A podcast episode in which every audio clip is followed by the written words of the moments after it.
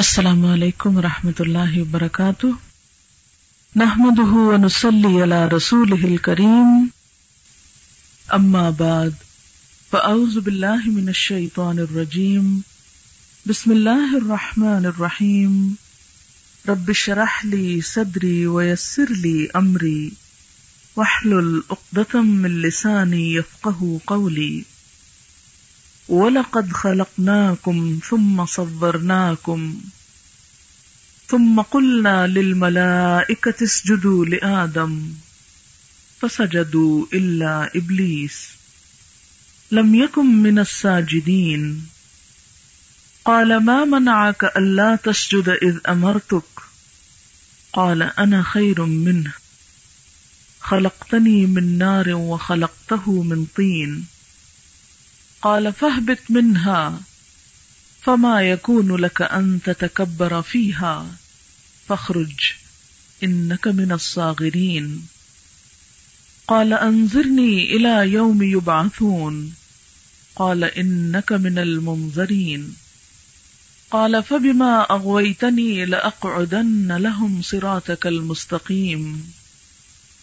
ثم لآتينهم من بين أيديهم ومن خلفهم.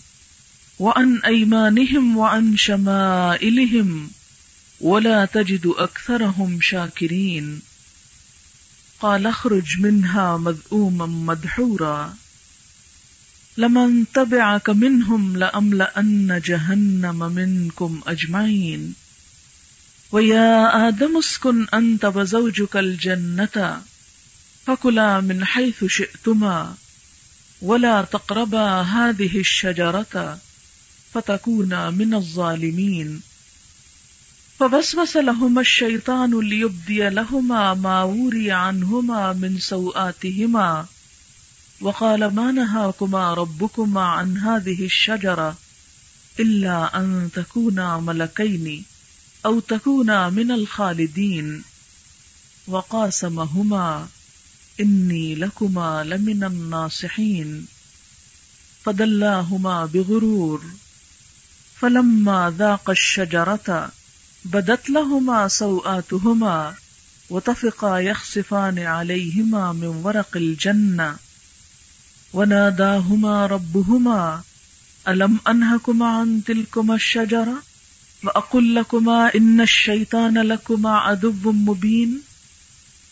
قالا، ربنا ظلمنا أنفسنا وإن لم تغفر لنا وترحمنا لنكونن من الخاسرين قال اهبطوا بعضكم لبعض عدو ولكم في الأرض مستقر ومتاع إلى حين قال فيها تحيون وفيها تموتون ومنها تخرجون۔ صدق اللہ العظیم۔ شروع کرتی ہوں اللہ کے نام سے، جو بے انتہا مہربان، نہایت رحم فرمانے والا ہے۔ اور البتہ تحقیق ہم نے تم کو پیدا کیا۔ پھر ہم نے تمہاری صورت بنائی۔ پھر ہم نے فرشتوں سے کہا، آدم کو سجدہ کرو۔ تو ان سب نے سجدہ کیا سوائے ابلیس کے۔ وہ سجدہ کرنے والوں میں شامل نہ ہوا۔ اللہ تعالی نے پوچھا، تجھے کس چیز نے روکا ہے کہ تو سجدہ نہ کرے جبکہ میں نے تجھے حکم دیا تھا؟ بولا، میں اس سے بہتر ہوں۔ مجھے تو نے آگ سے پیدا کیا اور اس کو مٹی سے بنایا۔ فرمایا، تو یہاں سے اتر جا۔ تیرے لیے یہ جائز نہیں کہ تو یہاں تکبر کرے۔ نکل جا۔ یقیناً تو ذلیل ہونے والوں میں سے ہے۔ بولا، مجھے اس دن تک مہلت دی جائے جب سب دوبارہ اٹھائے جائیں گے۔ فرمایا، یقیناً تو مہلت دیے جانے والوں میں سے ہے۔ بولا کیونکہ تو نے مجھے گمراہ کیا، تو میں بھی تیرے سیدھے راستے پر ضرور ان کے لیے بیٹھ رہوں گا۔ پھر میں ان کے سامنے سے آؤں گا، اور ان کے پیچھے سے آؤں گا، اور ان کی دائیں جانب سے آؤں گا، اور ان کی بائیں جانب سے آؤں گا۔ اور تو ان کی اکثریت کو شکر گزار نہ پائے گا۔ فرمایا، نکل جا یہاں سے۔ مذمت کیا ہوا، دھتکارا ہوا۔ ان میں سے جو بھی تیری پیروی کرے گا میں ان سب سمیت جہنم کو بھر دوں گا۔ اور اے آدم، رہو تم اور تمہاری بیوی بھی اس جنت میں۔ اور یہاں سے جو تمہارا جی چاہے کھاؤ، لیکن اس درخت کے قریب نہ جانا، ورنہ ظالموں میں شمار ہو گئے پھر شیطان نے ان کے دل میں وسوسے ڈالے، تاکہ ان کے سامنے، ان کے جسم کے قابل شرم حصوں کو جنہیں چھپایا گیا تھا، کھول دے۔ اور بولا، تمہارے رب نے تمہیں اس درخت سے نہیں روکا، مگر اس لیے کہ کہیں تم فرشتے نہ بن جاؤ، یا ہمیشہ رہنے والوں میں سے نہ ہو جاؤ۔ اور ان کے سامنے قسمیں کھانے لگا کہ یقیناً میں تمہارے خیر خواہوں میں سے ہوں۔ پھر آہستہ آہستہ ان دونوں کو پھسلا کر اپنے ڈھب پہ لے آیا۔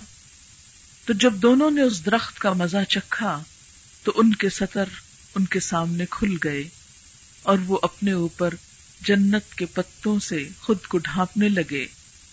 ان کے رب نے ان دونوں کو پکارا، کیا میں نے تمہیں اس درخت سے روکا نہ تھا؟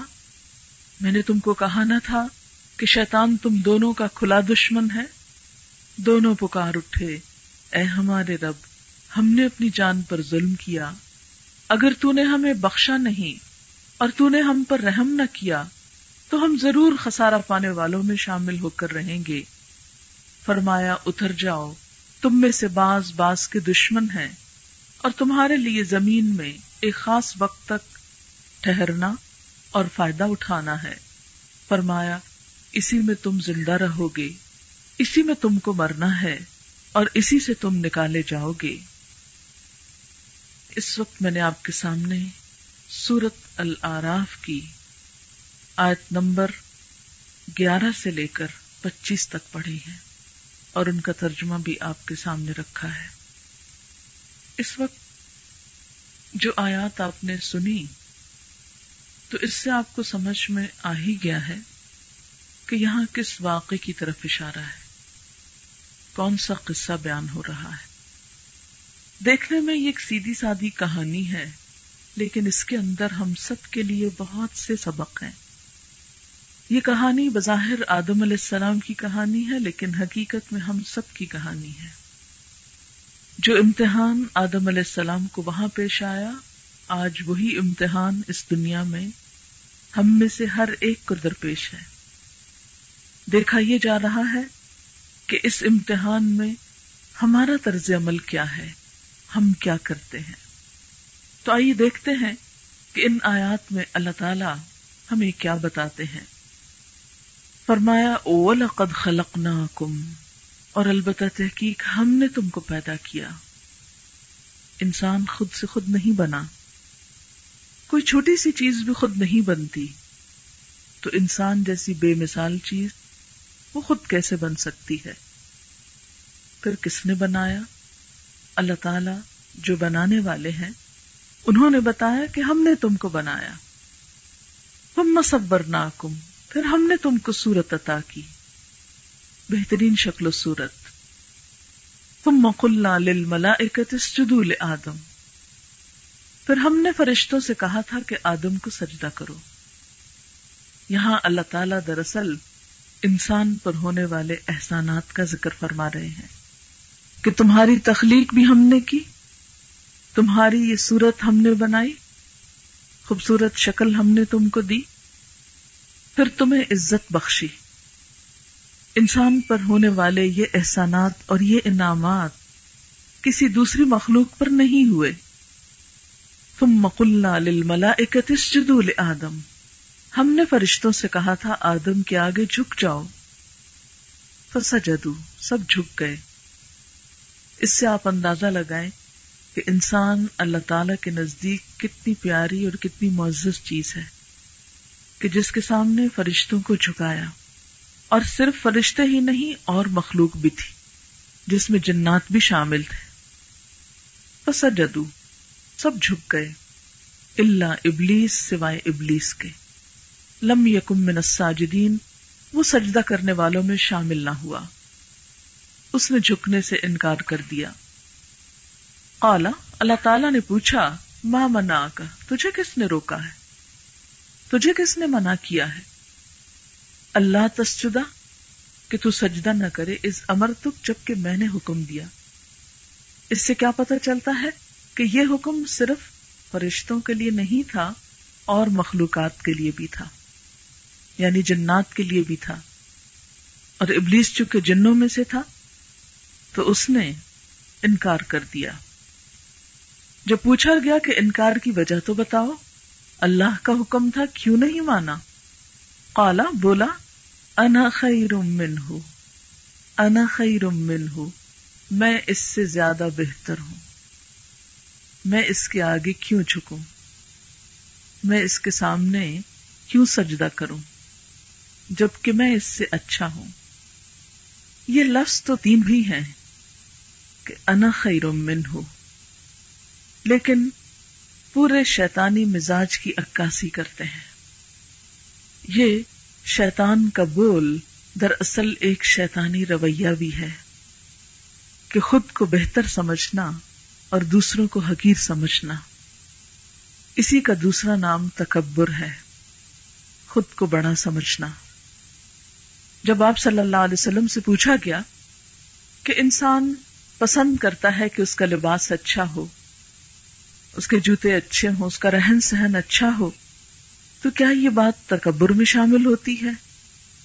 کیونکہ تکبر اللہ تعالیٰ کو سخت ناپسند ہے۔ تو لوگوں کو فکر ہوئی کہ اپنا خیال کرنا، اپنی زندگی میں اللہ کی دی ہوئی نعمتوں سے فائدہ اٹھانا، کیا یہ تکبر ہے؟ فرمایا نہیں، ان اللہ جمیل یحب الجمال۔ اللہ تعالی خوبصورت ہے، خوبصورتی کو پسند کرتا ہے۔ لیکن تکبر کس چیز کا نام ہے؟ غم تناس و بطر الحق. غم تناس لوگوں کو حقیر سمجھنا، خود سے کمتر سمجھنا، و بطر الحق اور حق سامنے بھی آ جائے، سمجھ میں بھی آ جائے، تو اس کا انکار کر دینا۔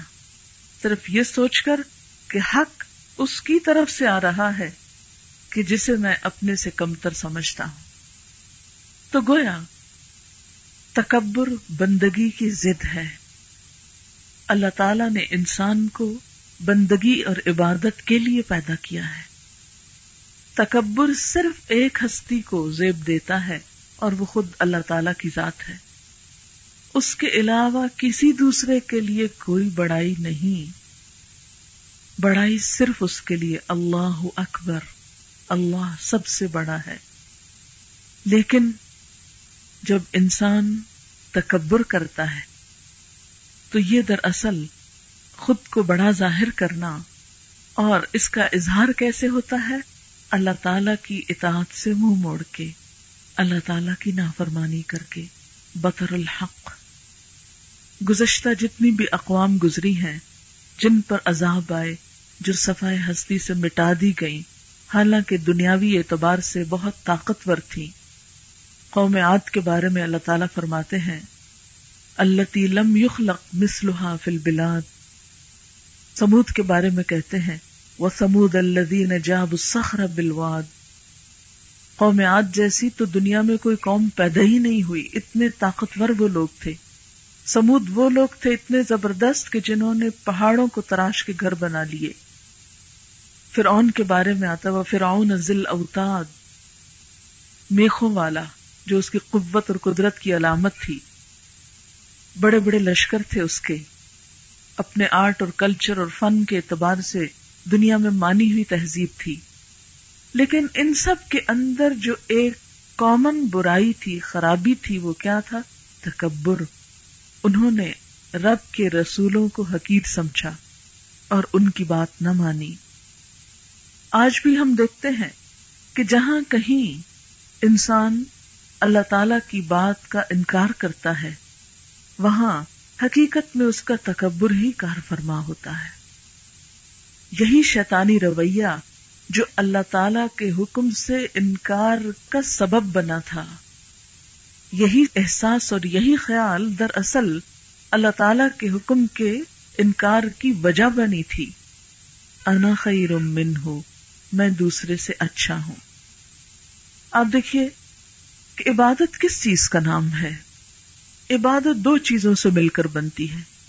ایک تو اللہ تعالی کے سامنے جھکنے کا نام، اور یہ جھکنا صرف نماز میں نہیں، بلکہ جہاں پر بھی اللہ کا حکم آ جائے، کسی بھی قسم کا خواب و نماز ہو خواب و روزہ ہو خواب و زکوٰۃ ہو خواب و حجاب ہو خواب و کچھ بھی ہو، جہاں اللہ کا حکم آ جائے، بندہ مومن کا کام کیا ہے؟ ایمان والوں کا کام کیا ہے؟ کہ سر تسلیم خم آمنا و صدقنا۔ ہم ایمان لے آئے، ہم نے سچ مان لیا۔ اللہ تعالی کے ہر فرمان کو ہم سچ کہتے ہیں۔ ہم اس میں حجت بازی نہیں کریں گے۔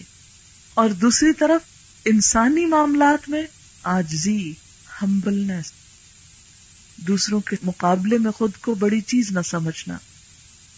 اور یہ ایک سراسر شیطانی رویہ کہ انا خیر من ہو آپ دیکھیں کہ انسانوں کے ساتھ جتنے بھی تعلقات کی خرابی ہوتی ہے، مثلا شوہر اور بیوی میں عموماً جو جھگڑا اور فساد پایا جاتا ہے، اس کی بھی اگر بنیاد دیکھیں یا جڑ دیکھیں، تو اس میں بھی عموماً یہی جذبہ کار فرما نظر آتا ہے۔ جہاں بیوی یہ سمجھتی ہے کہ میں شوہر کے مقابلے میں حسب، نصب میں، مال میں، خاندان میں، تعلیم میں، فلاں اور فلاں چیز میں بڑی ہوں اور میں اس کی بات کیوں مانوں؟ وہیں پر خرابی پیدا ہونی شروع ہو جاتی ہے۔ اسی طرح بہن بھائیوں کے اندر عموماً تعلقات کی خرابی کی بنیادی وجہ کیا ہوتی ہے؟ کہ ہم کیا سمجھتے ہیں کہ ہم دوسروں سے زیادہ اہم ہیں؟ ہماری عزت ہونی چاہیے۔ ہمیں توجہ دی جانی چاہیے۔ ہماری خدمت ہونی چاہیے۔ ہماری خاطر ہونی چاہیے۔ اور جہاں ہم دیکھتے ہیں کہ ہمارے مال کی وجہ سے یا علم کی وجہ سے یا حسن کی وجہ سے یا کسی عہدے اور مرتبے کی وجہ سے لوگوں نے ہم کو عزت نہیں دی، وہیں ہم سارے اخلاق کی کرچیاں کرچیاں کر دیتے ہیں۔ کوئی اگر ہم کو اچھی طرح سلام نہ کرے تو ہمارے اندر اتنی سکت نہیں ہوتی کہ ہم آگے بڑھ کر اس کو جھک کے مل لیں۔ یہی تو دراصل تکبر ہے کہ اگر کوئی ہماری طرف نہیں بڑھتا تو ہم سوچے ہم کیوں بڑھے ہم تو اس کو جوتی کی نوک پہ نہیں رکھتے۔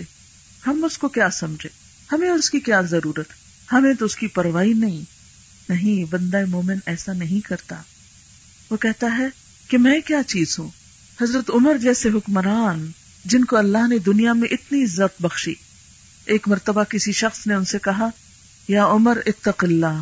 اے عمر، اللہ سے ڈرو۔ حضرت عمر نے اپنا گال زمین پر رکھ دیا کہ ہاں واقعی عمر کو ڈرنا چاہیے۔ حالانکہ ان کا جذبہ اور جلال اور ان کا روب اور ان کی قوت، وہ سب آپ جانتے ہیں۔ لیکن اندر سے ایمان کی سچائی کی وجہ سے اتنی آجزی تھی کہ اللہ کے کسی حکم کے مقابلے میں، اللہ سے ڈرنے کے معاملے میں کہیں کوئی تکبر نہیں۔ قال انا خیر من ہو اب آپ دیکھیں کہ جب بھی ہم اپنا اور کسی انسان کا مقابلہ کرتے ہیں، کسی بھی معاملے میں، چھوٹے میں یا بڑے میں تو ہم عموماً کیا کرتے ہیں؟ اپنی اچھائیاں سوچ لیتے ہیں اور اس کی خامیاں تلاش کر لیتے ہیں۔ اور پھر کہتے ہیں، انا خیر من ہوں میں اس سے زیادہ بہتر ہوں۔ حالانکہ ہونا کیا چاہیے؟ کہ جہاں اپنا مقابلہ کسی کے ساتھ بھی ہو، تو وہاں پر انسان اپنی کمزوریاں تلاش کرے کہ میری خامی کہاں ہے، میری غلطی کہاں ہے، میں کہاں سے کم ہوں اور دوسرا میرے مقابلے میں کہاں اچھا ہے۔ بہترین انسانی تعلقات کا راز کس چیز میں ہے؟ خوبصورت انسانی تعلقات کب ہو سکتے ہیں؟ پرسکون گھرانہ، پرسکون خاندان پر امن سوسائٹی کا بہترین اخلاق کیا ہے کہ انسان کسی کے ساتھ بھی جب ملے تو اس کی بھلائی دیکھے، اس کا خیر ڈھونڈے، اس کی اچھی چیز پر نظر رکھے اور اگر اس کے اندر کوئی خامی ہو، کوئی کوتا ہو تو اس کو صرف نظر کرے۔ اس کو اگنور کر دے۔ مثلاً آپ سڑک پر چلتے چلے جا رہے ہیں۔ آپ دیکھتے ہیں کہ ایک طرف پھولوں کی بیل نظر آتی ہے آپ کو۔ دوسری طرف آپ دیکھتے ہیں تو ایک کوڑے کا ڈرم نظر آتا ہے۔ آپ کس طرف دیکھیں گے؟ پھولوں کی بیل کو دیکھیں گے نا۔ جو اچھے ذہن، اچھی سوچ اور خوبصورت ذہن کا انسان ہوگا، وہ پھولوں کی بیل پہ نظر رکھے گا۔ اور جس کا اندر میلا ہوگا، وہ نیچے والی گندی چیز کی طرف دیکھے گا۔ مثال کے طور پر اگر ایک شخص اس شہر میں آتا ہے، جہاں ایک طرف خوبصورت عمارتیں ہیں، بہت سی صاف ستھری چیزیں ہیں، وہاں اگر کہیں سڑک پر تھوڑی بہت کوئی گندگی نظر آ جائے، تو وہ باقی سب چیزوں کو اگنور کر کے اس ساری محنت کو، کوشش، قوت کو یہ کہے کہ دیکھو یہاں بھی سڑکوں پہ بڑا گند ہے۔ تو اگر انسان خامیاں تلاش کرنے لگے تو کسی بھی جگہ کی خامی تلاش کر سکتا ہے۔ لیکن عموماً یہ انسانی رویہ کب ہوتا ہے؟ جب وہ خود کو بڑی چیز ثابت کرنا چاہتا ہے۔ اور بڑا کب بن سکتا ہے انسان؟ جب سب کو برا کہہ سکے۔ جب سب کے اندر کوئی ایپ تلاش کر سکے۔ اسی لیے قرآن پاک میں اللہ تعالیٰ کیا فرماتے ہیں؟ ویل الکل لمزا۔ ہلاکت ہے، تباہی ہے، بربادی ہے ہر اس شخص کے لیے۔ جو لوگوں کے پیٹ پیچھے برائیاں کرے اور منہ در منہ کو تانے بھی دے۔ یعنی کسی حال میں معاف نہ کرے۔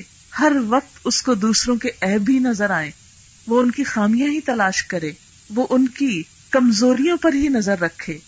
تو جو انسان اس برے رویے کا عادی ہوتا ہے کہ وہ صرف دوسروں کی کمزوریوں اور کوتاہیوں پر ہی نظر رکھے، ایسا شخص خود کو اذیت اور تکلیف اور پریشانی دینے کے سوا کچھ نہیں کر رہا۔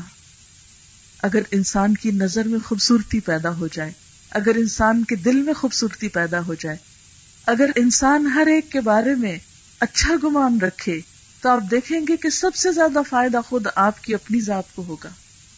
آپ کا اپنا دل خوشیوں سے بھر جائے گا۔ لیکن جب ہم ہر وقت دوسروں کے عیبوں پہ نظر رکھتے ہیں، دوسروں کی کوتاہیوں پہ نظر رکھتے ہیں صرف یہ سوچ کر کے میں اس کے مقابلے میں یہاں سے اچھا ہوں، تو ایک تو یہ کہ اپنی کوئی برائی نظر نہیں آتی، دوسرا یہ کہ ہم کسی کے ساتھ اچھائی کر بھی نہیں سکتے، اور اس طرح اچھائی کے بہت سے موقع گوا دیتے ہیں۔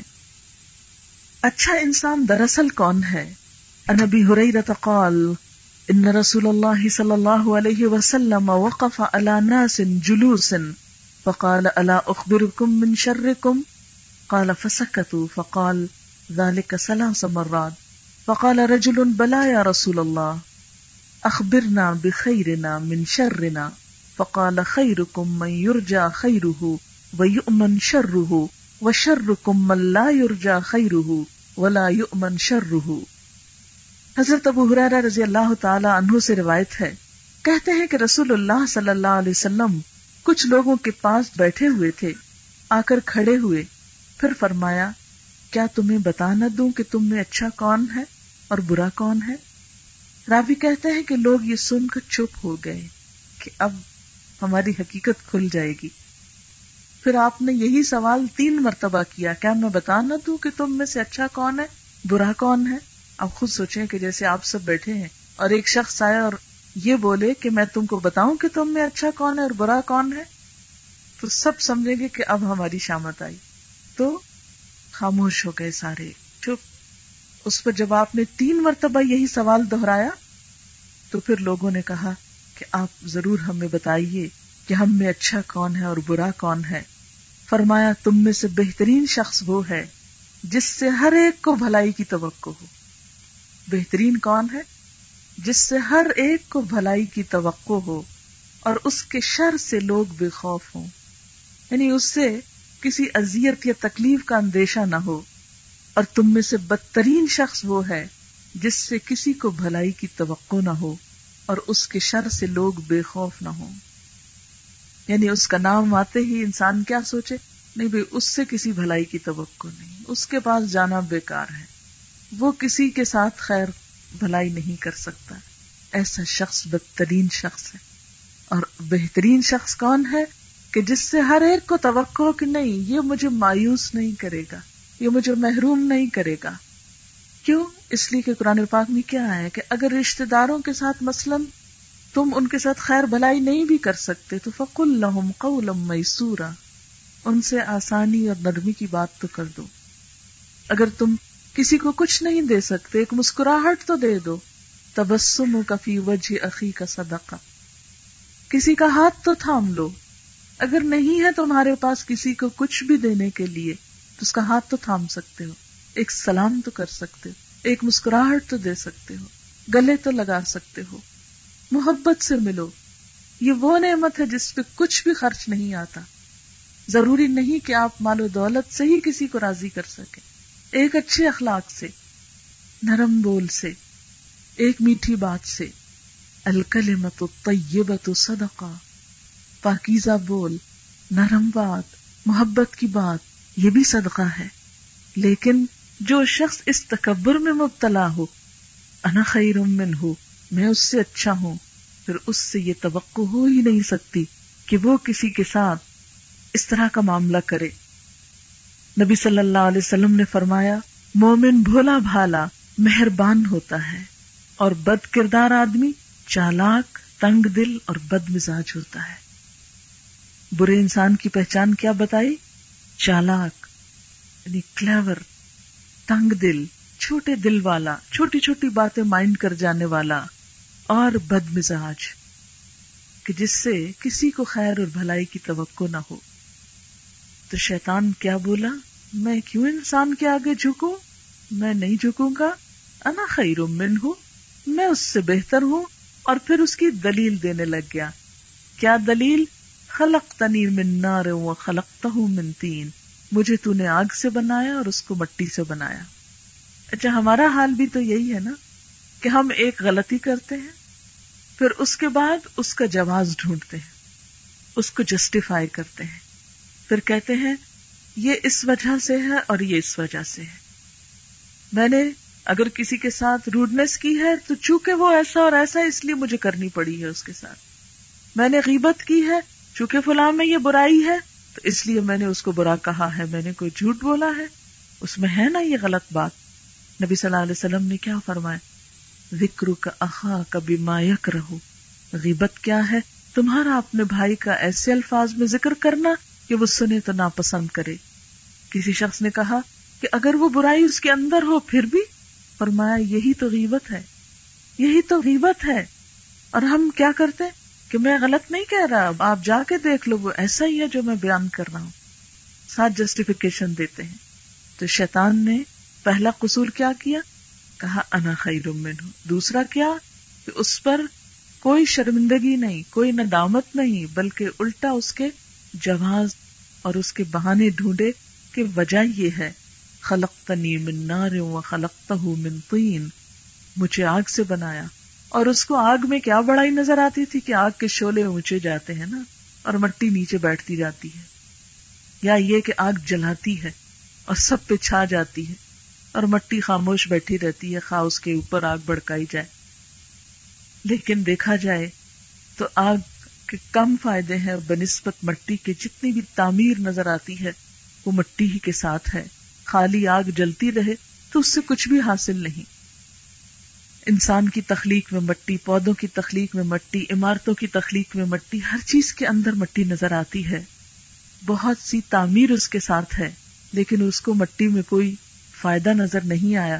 بولا، یہ مٹی کا ڈھیر، میں اس کے آگے جھکوں، میں تو بڑی چیز ہوں۔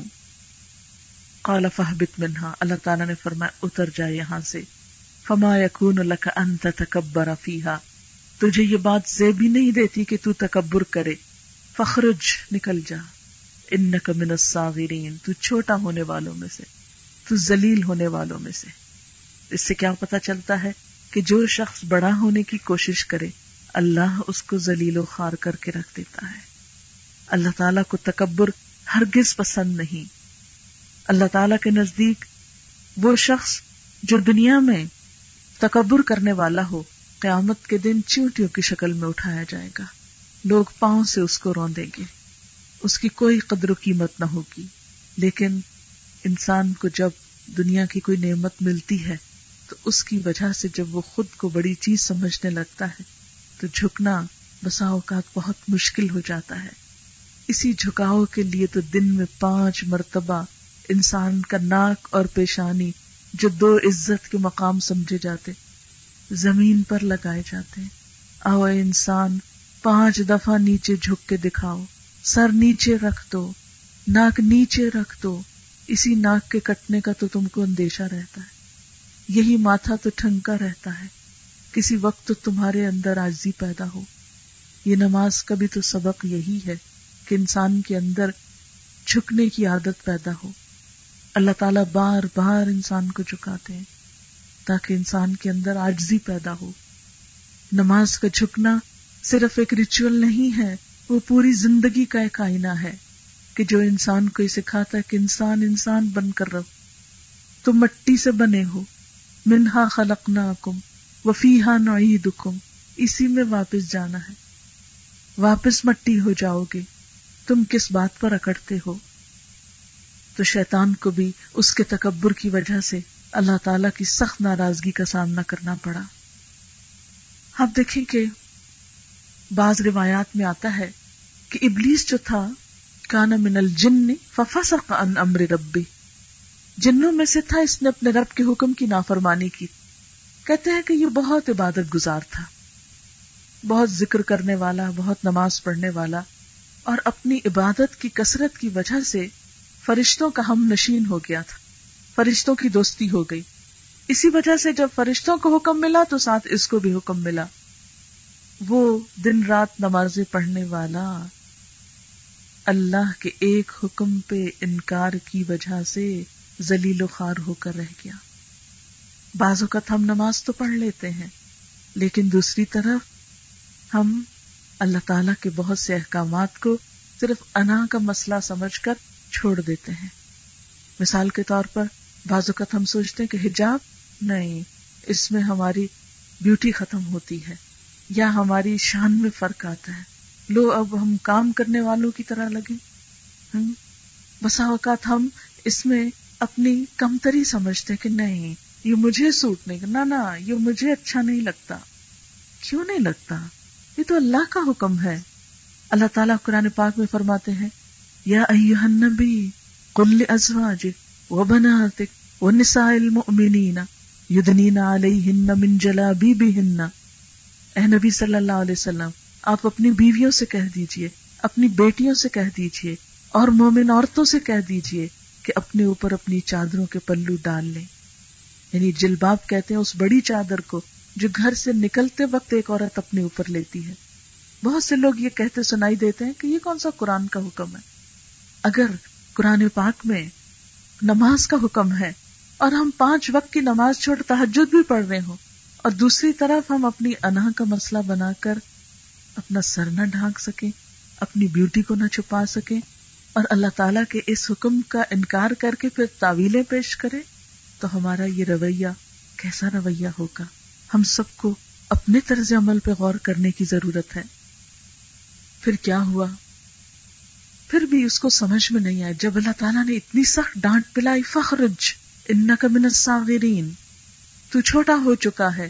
تیری اس عبادت نے تجھ کو فائدہ نہیں دیا۔ جا، تو اللہ کی نظر سے گر چکا ہے۔ اس کو پھر بھی سمجھ نہیں آئی۔ قال، انظرنی الى یوم یبعثون۔ کہنے لگا، مجھے ڈھیل دے، مہلت دے، اس دن تک کہ سب اٹھائے جائیں۔ ہم بھی بعض اوقات اللہ کی نافرمانی کر کے یہ سوچتے اچھا جنت میں تو جانا نہیں، یہ دنیا میں چند دن ہے اس میں ہی تو موج کر لیں۔ اور کتنے گناہ کر سکتے ہیں، تھوڑے اور کر لیں۔ اور پھر وہ کرتے چلے جاتے ہیں۔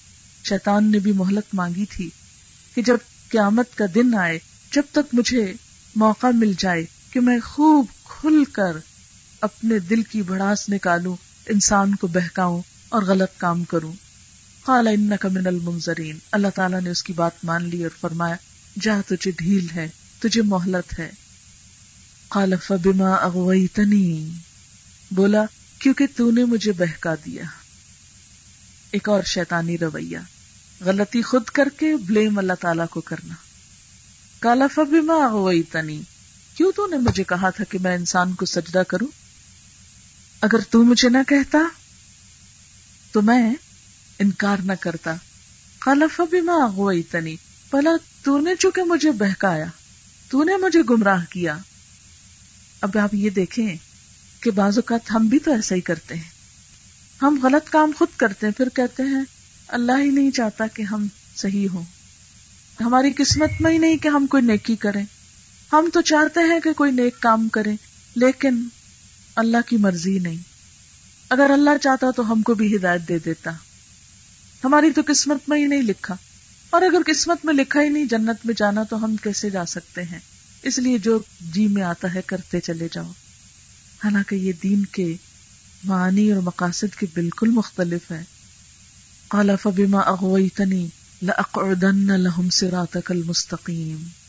تو نے مجھے بہکایا، میں تیرے سیدھے راستے پہ ضرور بیٹھ جاؤں گا ان انسانوں کو بہکانے کے لیے۔ اب میں تیری طرف ان کو بھی نہیں آنے دوں گا۔ اللہ تعالی کو چیلنج کر دیا۔ یہ بھی ایک شیطانی رویہ ہے۔ خود غلط کام کرنا اور دوسروں کو بھی اچھا نہ کرنے دینا۔ یہ بھی شیطان کا طریقہ ہے۔ بعض اوقات انسانوں میں بھی ایسے انسان ملتے ہیں جو نہ خود اچھا کام کرتے ہیں، نہ دوسروں کو کرنے دیتے ہیں۔ خود بھی غلط کام کرتے ہیں اور دوسروں کو بھی نیکی کی طرف جانے سے روکتے ہیں۔ اگر کوئی بھی اچھائی کی طرف جانے لگے تو ان کو پھسلاتے ہیں، بہکاتے ہیں۔ طرح طرح کے وسوسے ان کے دل میں ڈالتے ہیں۔ بہرحال کہنے لگا، میں تیری طرف ان بندوں کو اب نہیں آنے دوں گا۔ اس انسان کی وجہ سے میں ساغرین میں سے ہوا، ذلیل ہوا، میں اس انسان کو بلندی کی طرف اب نہیں جانے دوں گا۔ کیا کروں گا؟ تم ملاتی بین ایدیہم، میں ان کے سامنے سے آؤں گا۔ وہ من خلفہم، اور ان کے پیچھے سے آؤں گا۔ وہ ان ایمانہم، اور ان کی دائیں جانب سے آؤں گا۔ وہ ان شمائلہم، اور ان کی بائیں جانب سے آؤں گا۔ یعنی چاروں طرف سے ان کو گھیروں گا۔ یہ اگر کسی نیکی کے کام کا ارادہ کریں گے تو سامنے آ جاؤں گا۔ ان کو جب محسوس ہوگا کہ شیطان رکاوٹ ڈال رہا ہے اور پیچھے کو پلٹ کے کوئی اور راستہ ڈھونڈنے لگیں گے تو میں ادھر سے آ کے روک دوں گا۔ اگر وہاں سے یہ دائیں طرف جانے لگیں گے تو ادھر سے آ جاؤں گا۔ بائیں طرف جانے لگیں گے تو ادھر سے آ جاؤں گا۔ یہ ہوتا کیسے ہے؟ سامنے سے شیطان کیسے آتا ہے؟ جب بھی ہم نیکی کا کوئی ارادہ کرتے ہیں، تو بسا اوقات دنیا کی ایسی اٹریکشن سامنے آتی ہیں کہ ہم ان میں الجھ جاتے ہیں اور کام بھول جاتے ہیں۔ مثلاً ایک چھوٹی سی مثال ہے، نماز ہی پڑھنے لگتے ہیں۔ ہم وضو کے ارادہ کرتے ہیں کہ ہم چل کے وضو کرتے ہم اٹھتے ہیں، بیڈ سے دیکھتے ہیں اچھا بیڈ ٹھیک کر لیں، بیڈ ٹھیک کر لیا۔ اچھا یہ کمرے کی یہ چیز ذرا اس طرح ہو رہی ہے، اس کو تھوڑا سا او ہو یہ گرا ہوا، اس کی ڈسٹنگ کر لیں۔ اچھا باتھ روم تک پہنچے۔ باتھ روم میں کچھ ادھر ادھر کی چیزیں نظر آئی ذرا ان کو پہلے دھو لیں یہ بڑا ہی گندا لگتا ہے۔ تہارت تو نصف ایمان ہے، پہلے باتھ روم کو اچھی طرح صاف کرنا چاہیے، پھر وضو کریں گے۔ اور پھر کرتے کرتے کرتے جب تک ہم وضو کر کے فارغ ہوتے ہیں، نماز کا افسل وقت جا چکا ہوتا ہے۔ شیطان اپنی چال میں کامیاب ہو چکا ہوتا ہے۔ یعنی چھوٹی چھوٹی ایسی چیزوں میں الجھاتا ہے۔ آپ کسی بھی نیکی کے کام کا ارادہ کریں۔ کسی بھی نیکی کے کام کا، تو کیا ہوگا؟ اسی طرح راستے میں چھوٹی چھوٹی رکاوٹیں آئیں گی۔